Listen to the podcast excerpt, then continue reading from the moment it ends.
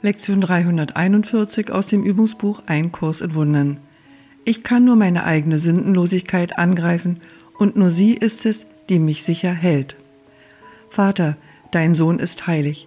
Ich bin der, auf den du in Liebe und in Zärtlichkeit lächelst, so lieb und tief und still, dass das Universum wieder auf dich lächelt und deine Heiligkeit mit dir teilt.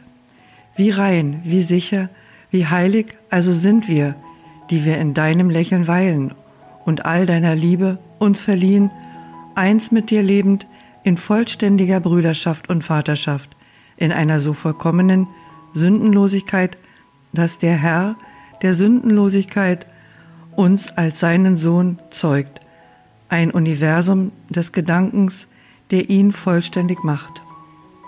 Wir wollen also unsere Sündenlosigkeit nicht angreifen, denn sie enthält das Wort Gottes an uns, und in ihrer gütigen Widerspiegelung sind wir erlöst.